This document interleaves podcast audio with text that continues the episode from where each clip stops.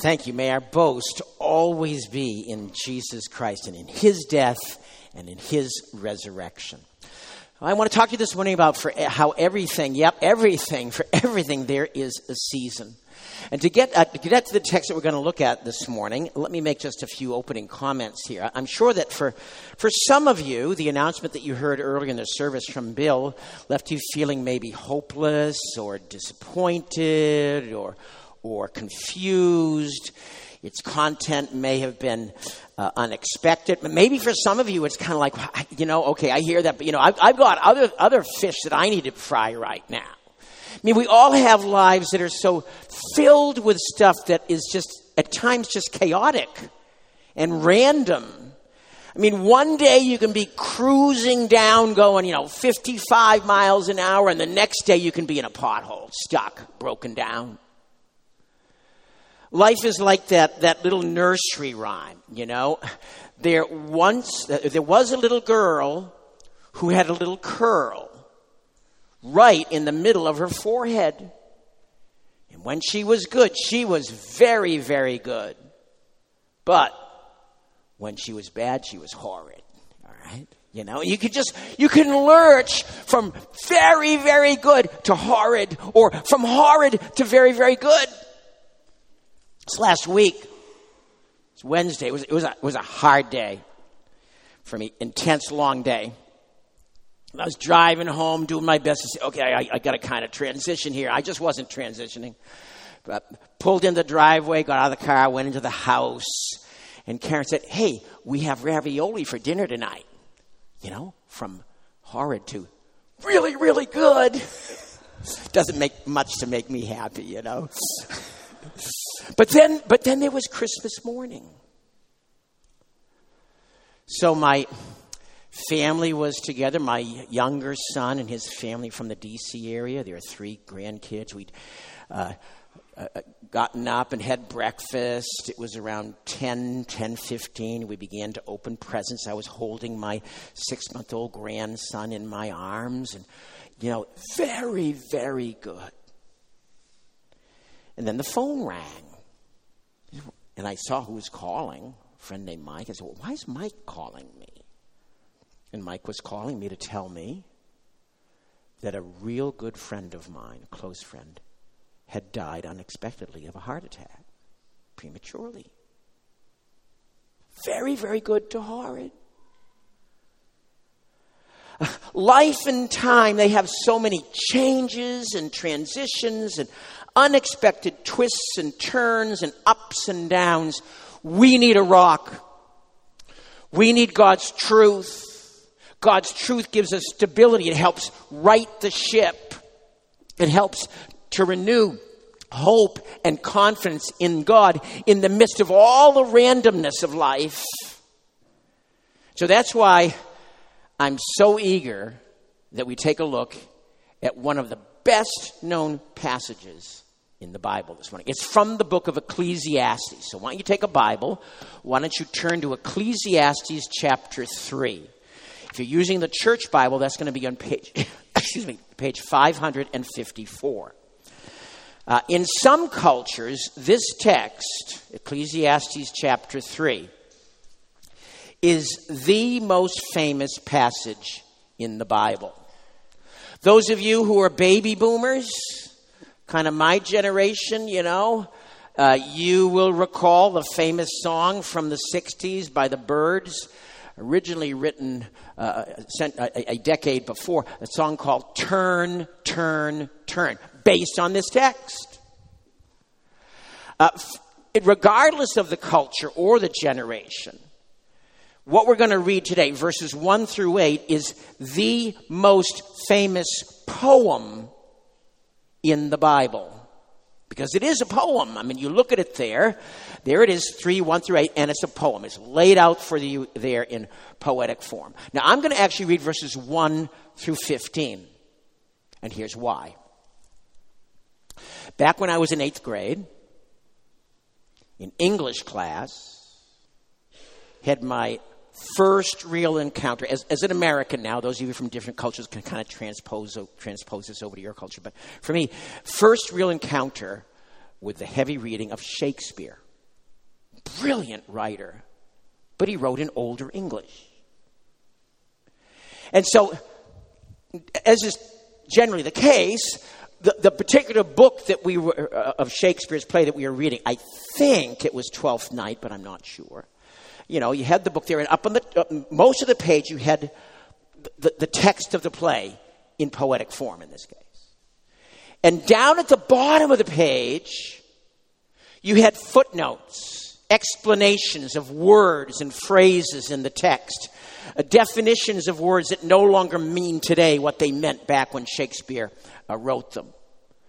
Uh, discussion of stage directions or what's going on. The kind of stuff that helped you make sense of what was going up on the top of the page in the actual play. Well, it's the same thing here. We have a poem, verses 1 through 8, and then the writer has given us his footnotes, so to speak, his explanations of the stuff that he's talking about, verses 9 especially verses 9 through 13, but also including a little bit in verses 14 through 15. So I'm going to read to you Ecclesiastes 3, verses 1 through 15.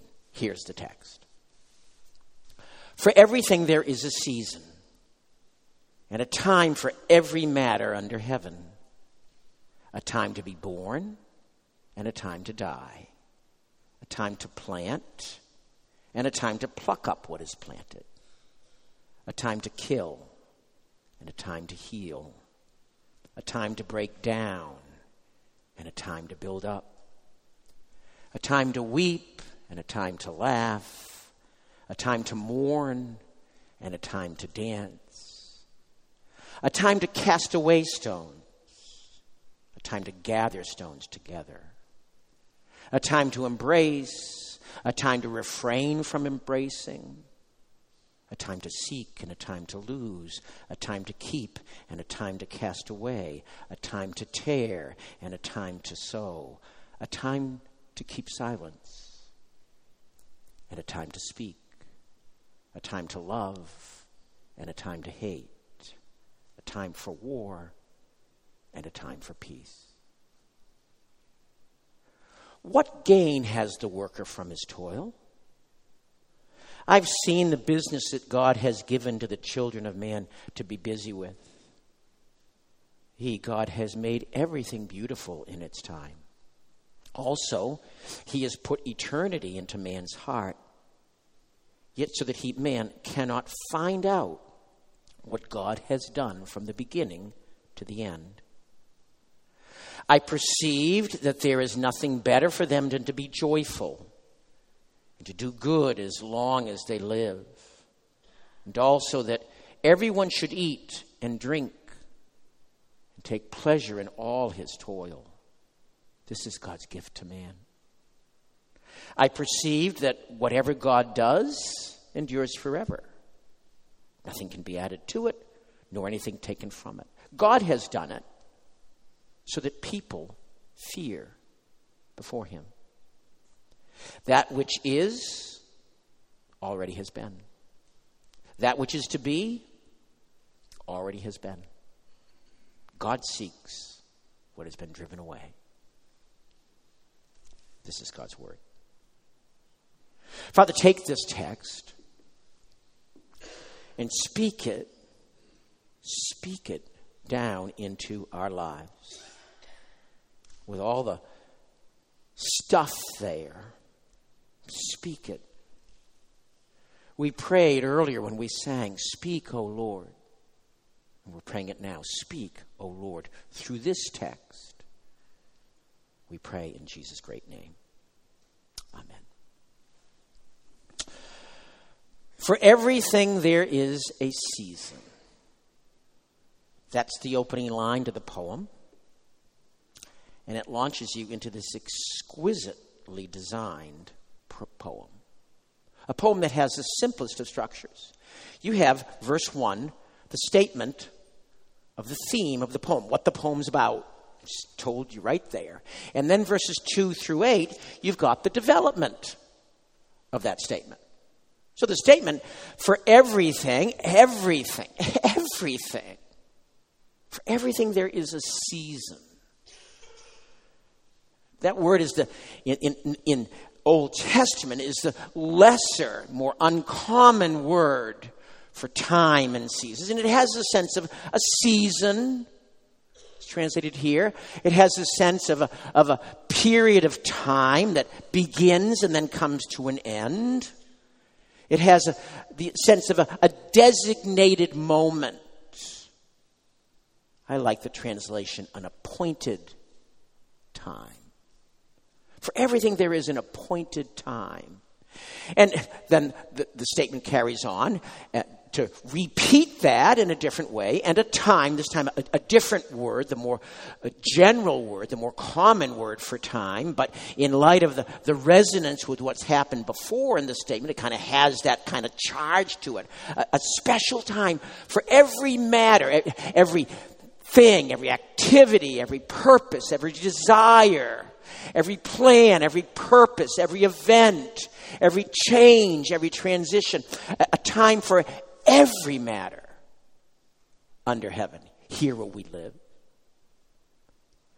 That's the statement of the theme.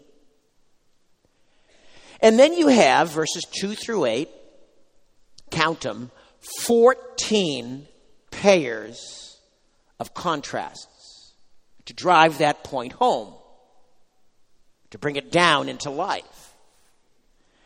And each of the pairs consists of opposites. Look at it. Two, born, die. Plant, pluck up. Kill, heal. Break down, build up. Weep, laugh, mourn, dance. On it goes down through all 14 pairs of opposites. These pairs of opposites are what they call a merism. Here it is, a merism. A merism is a pair of opposites, often used in poetry, but, but commonly used in everyday speech as well. A pair of opposites that is intended to cover everything, including all the in betweens. So, for instance, let, us go back to my, my house again. Um, let's just say that I've lost my keys, which is a fairly regular event in our home. And I'm looking for my keys, and finally I go to Karen and I say, Honey, I've searched high and low for my keys. Now, Karen's not going to sit there and say, Okay, you've searched high, so you looked at the ceiling.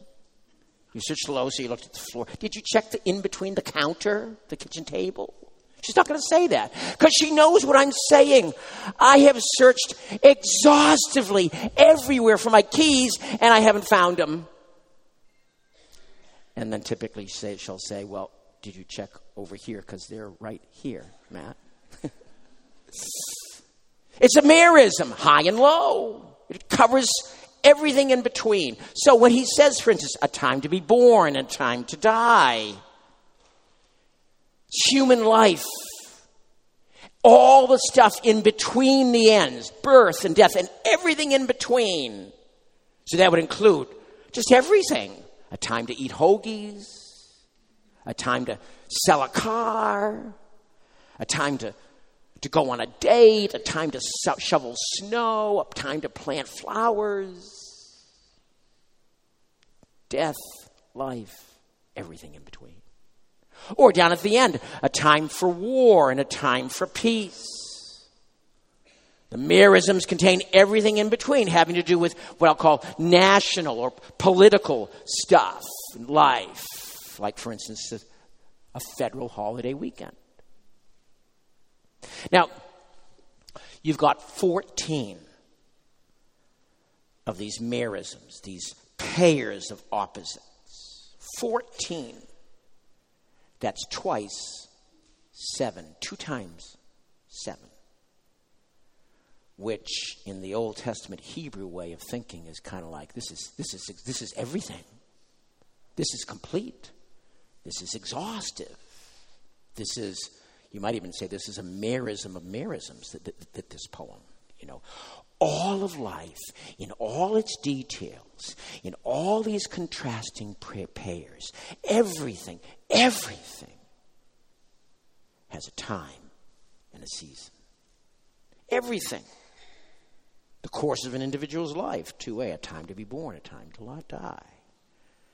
Agriculture, planting and plucking up, harvesting. Emotions, verse 4, a time to weep, a time to laugh. Emotion, all the stuff in between.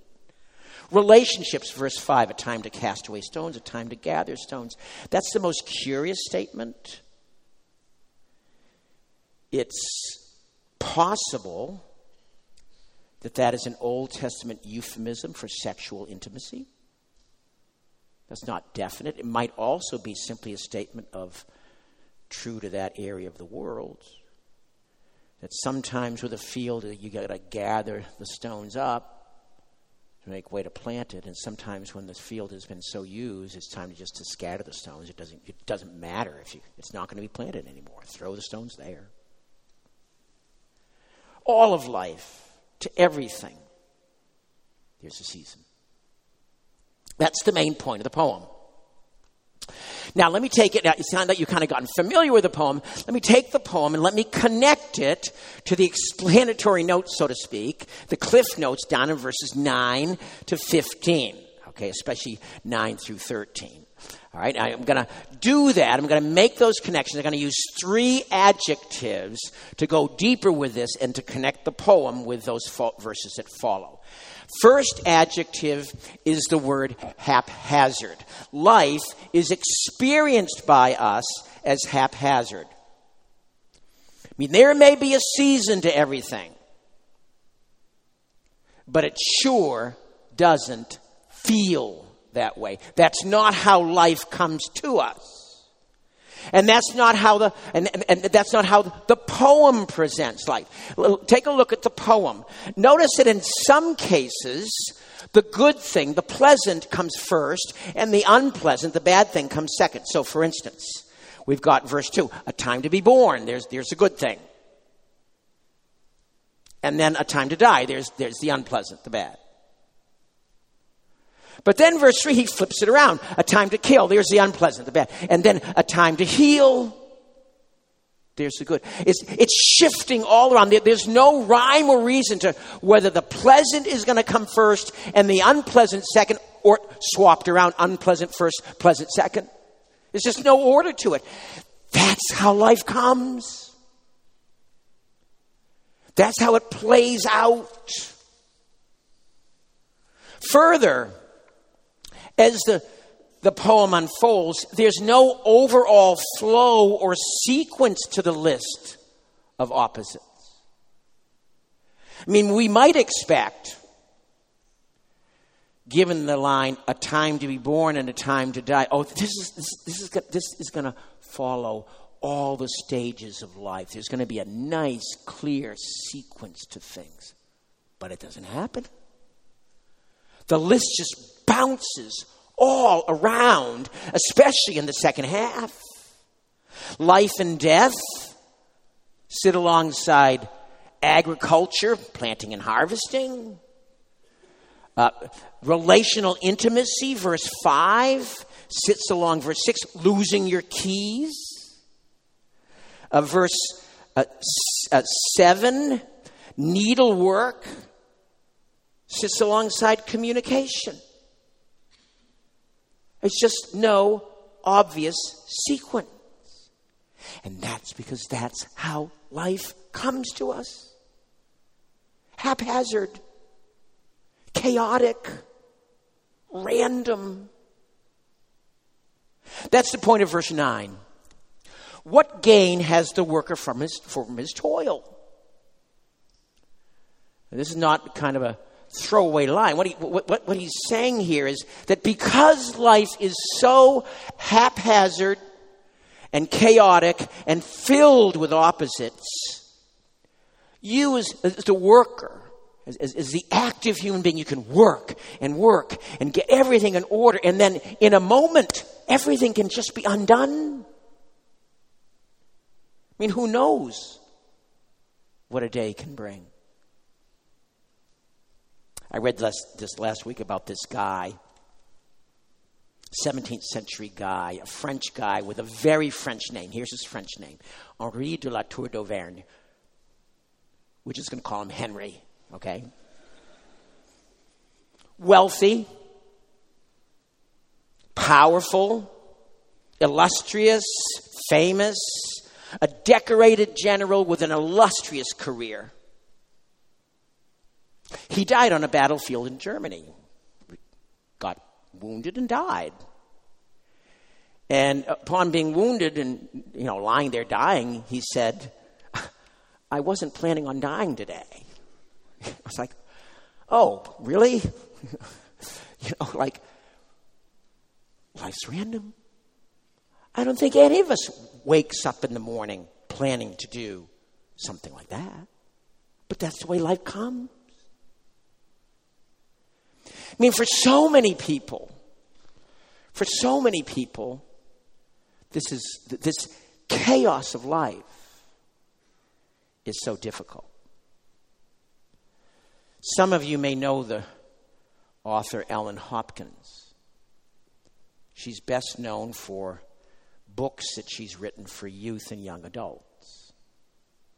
Here's Ellen Hopkins' most famous quotation, and it captures the spirit of our times. Maybe life is random. No fate, no God, just time. Now, in light of Ecclesiastes and the experience of life, I, I agree with the first statement in the sense that life can feel random. But the second one, no fate, well, that's a discussion of what you mean by fate. But certainly the third and the fourth, I disagree with. Simply because life is experienced as random does not mean that there's no God and it's all just time. That's the second adjective. That's the second point I want to make. That's what this, this, this poem is getting at. The, the, the second adjective here is the adjective designed. Life feels haphazard, but it's designed. God has a plan in all the details of our lives. We're told up at the top that everything has its season, its appointed time scheduled moment. And even though there's chaos within the poem in terms of the opposites, there is a structure here, a very clear structure. He's, so that the, the poet, in terms of how he's written the poem, is simulta- simultaneously saying there's randomness. It can feel that way, but there is a design.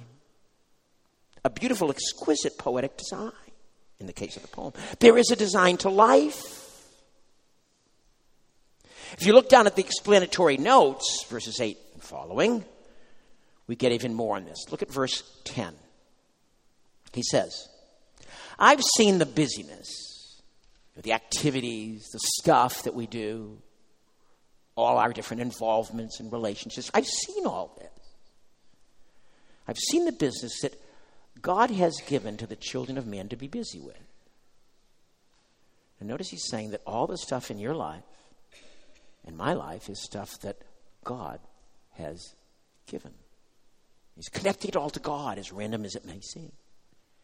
Then he says in verse 11, he says, He, God, has made everything beautiful or, appropriate in its time. Maybe the thing itself isn't beautiful or appropriate. I mean, it, it may feel evil, it may be evil. But in terms of everything else, the bigger picture, there's a design to it. And he goes on to say that, that in verse 11, that, that God has a, a, a, a beautiful plan, but He's put eternity in our hearts, yet so that He cannot find out what God has done from the beginning to the end. We'll come back to those uh, uh, middle statements, but that closing line what God has done from the beginning to the end. In other words, God has been at work at the start and down at the end and every point in between. Another, another merism. God is at work as a designer in all the contrasts of life. He's in control. I like what in terms of the New Testament, I like what an ancient catechism that's so relevant today says in answer to the question about our lives and the chaos. and God's providence in them. Here's, here's the answer Heidelberg Catechism, the answer to the question number 27 All things come not by chance, but by God's fatherly hand. To everything, there is a season. And so it's worth asking. It's worth, let me put it this way, it's worth rewriting this poem in light of your life right now. I mean, how would you write this poem today? What would be the, the contrasts, the pairs of contrasts that you've been experiencing in your life? To everything, to, to these things, there is a season. To these things, there is a plan. In these things, over these things, God is in control.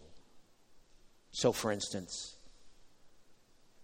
to these things, there is a season, a time to, to slog it up and commute to New York twice a day, five days a week. A time to commute and a time to relax. To these things, there's a season. To these things, there's a season, a, a time to pay bills, to watch the, the balance go down, and a time to deposit a check, to watch the balance go up. To these things, there is a season connecting with you who are parents of infants, uh, to, to, a time to get some sleep, and a time to wake up yet again and feed that wailing baby. To these things, there is a time and a season, a time to go to a funeral, a time to go to a wedding. To these things, there is a season, a time to enjoy health, a time to undergo chemotherapy to these things, there is a season and a time for every purpose under heaven. For us as a church, I think of Laura Holt's announcement last week. She's our missions director. And she, uh, she announced last week that later this spring, she's going to be uh, moving over to Europe to work with a mission there, Operation World. And that's just great news for the global church. But there's a real loss here. Her last day here is January 31st.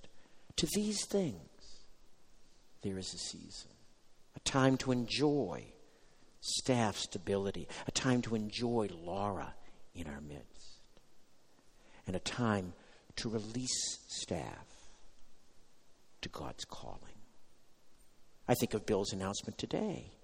To these things, there is a season, a time to expect the name of a candidate, a time to recommit to prayer and waiting. To these things, there is a season and a time for every matter under heaven. And so it goes. I have one more adjective. And this last adjective is so typical of Ecclesiastes because, as we'll see uh, next week, I'll, I'll, do more next week with kind of the overall feel of Ecclesiastes and what the author's doing in the book. Um, but Ecclesiastes is a down to earth book. It takes our faith and locks it down into the, the realities, the hard realities of life, so, so that our faith doesn't get too dreamy too, too overblown, too triumphalist. So the third adjective, again, clear in this poem and in the footnotes, is unknowable. Even though God has a design, there's no way for us to know what that design is. Look at verse 11. God has made everything beautiful in its time. We talked about that. He's also put eternity into man's heart, into human's heart. In other words, He's placed in us human beings a longing for eternity, a, a, a, an aspiration for eternity, a, desire to see things in light of eternity, to make sense of this short life in light of eternity. He's put that within us. It's part of being human. But, the verse goes on, yet, he's put eternity in man's hearts, yet so that he, man, human beings, we cannot find out, we can't figure out what God has been doing from the beginning to the end. I mean, God has a plan for everything, but we can't figure it out. I mean, this is the, this is the frustration of the believer. You follow Christ, you serve Him faithfully. And it's easy to start to think, well, God, I, I, I think you owe me something here. At least an understanding of what you're doing. I, I don't get it. It's easy to start to think that way. Ecclesiastes is reminding us no, you may not know in this life. This is the frustration of the believer, but it's also the joy and the confidence of the believer. Because here comes the critical point we trust God, we trust Christ for who He is, and not for the details of His plan. And we trust God with confidence, knowing His character, knowing His, his purpose eternally in Christ, knowing the, the plan that He's unfolded and will yet uh, unfold in Christ plan of Christ's death and Christ's resurrection for our sins and our rescue and the eventual, eventual transformation of this world. So we trust God as God and not because of any details of the plan He has for us. I mean, my ears ring with Romans 8, which I preached last month.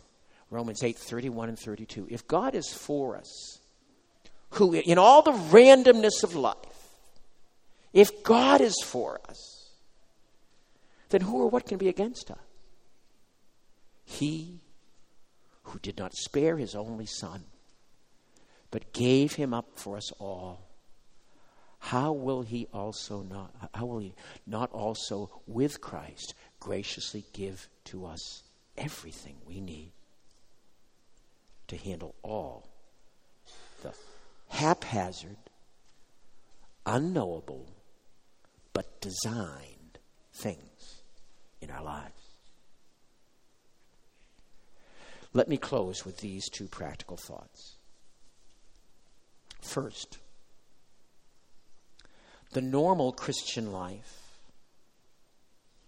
the normal church life together, will involve twists and turns, seeming randomness, and maybe some abrupt changes.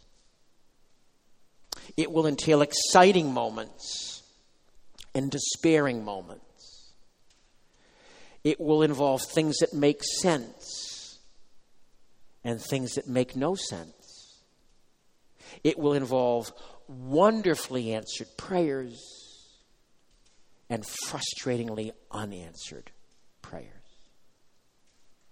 And sometimes this is good, these, these changes and shifts, as when you go, for instance, from weeping to laughing, verse 4, or from mourning to dancing, verse 4, or from warring to making peace, verse 8. And other times it's unpleasant, it's difficult, it might even be wrong as for instance going from from loving to hating verse 8 or from seeking to losing verse 6 beware of despairing faith beware of triumphalist faith. Trust God. Second practical thought God does have a plan. Everything matters because everything has an appointed time and a season. And so we can trust Him. Or, as the footnote says, so to speak, down in verse 14, we can fear Him.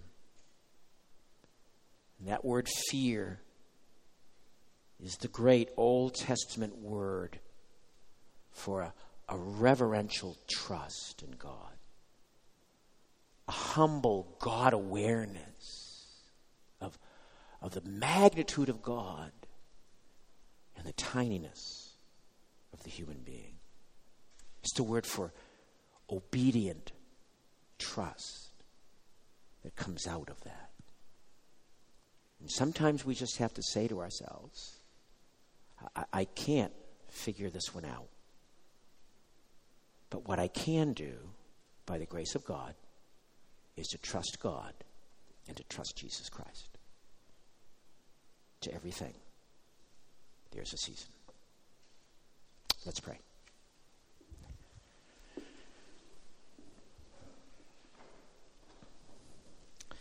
There are people here this morning, Father, who are in the midst of a time to laugh, a time to dance, time of healing. There are others here this morning, Father, who are in the midst of a time to weep, a time to mourn, a time to die. I pray your grace upon each. I pray your Holy Spirit would bring to each one the hope and the confidence that are found in Jesus Christ. And it's in his name that I pray. Amen.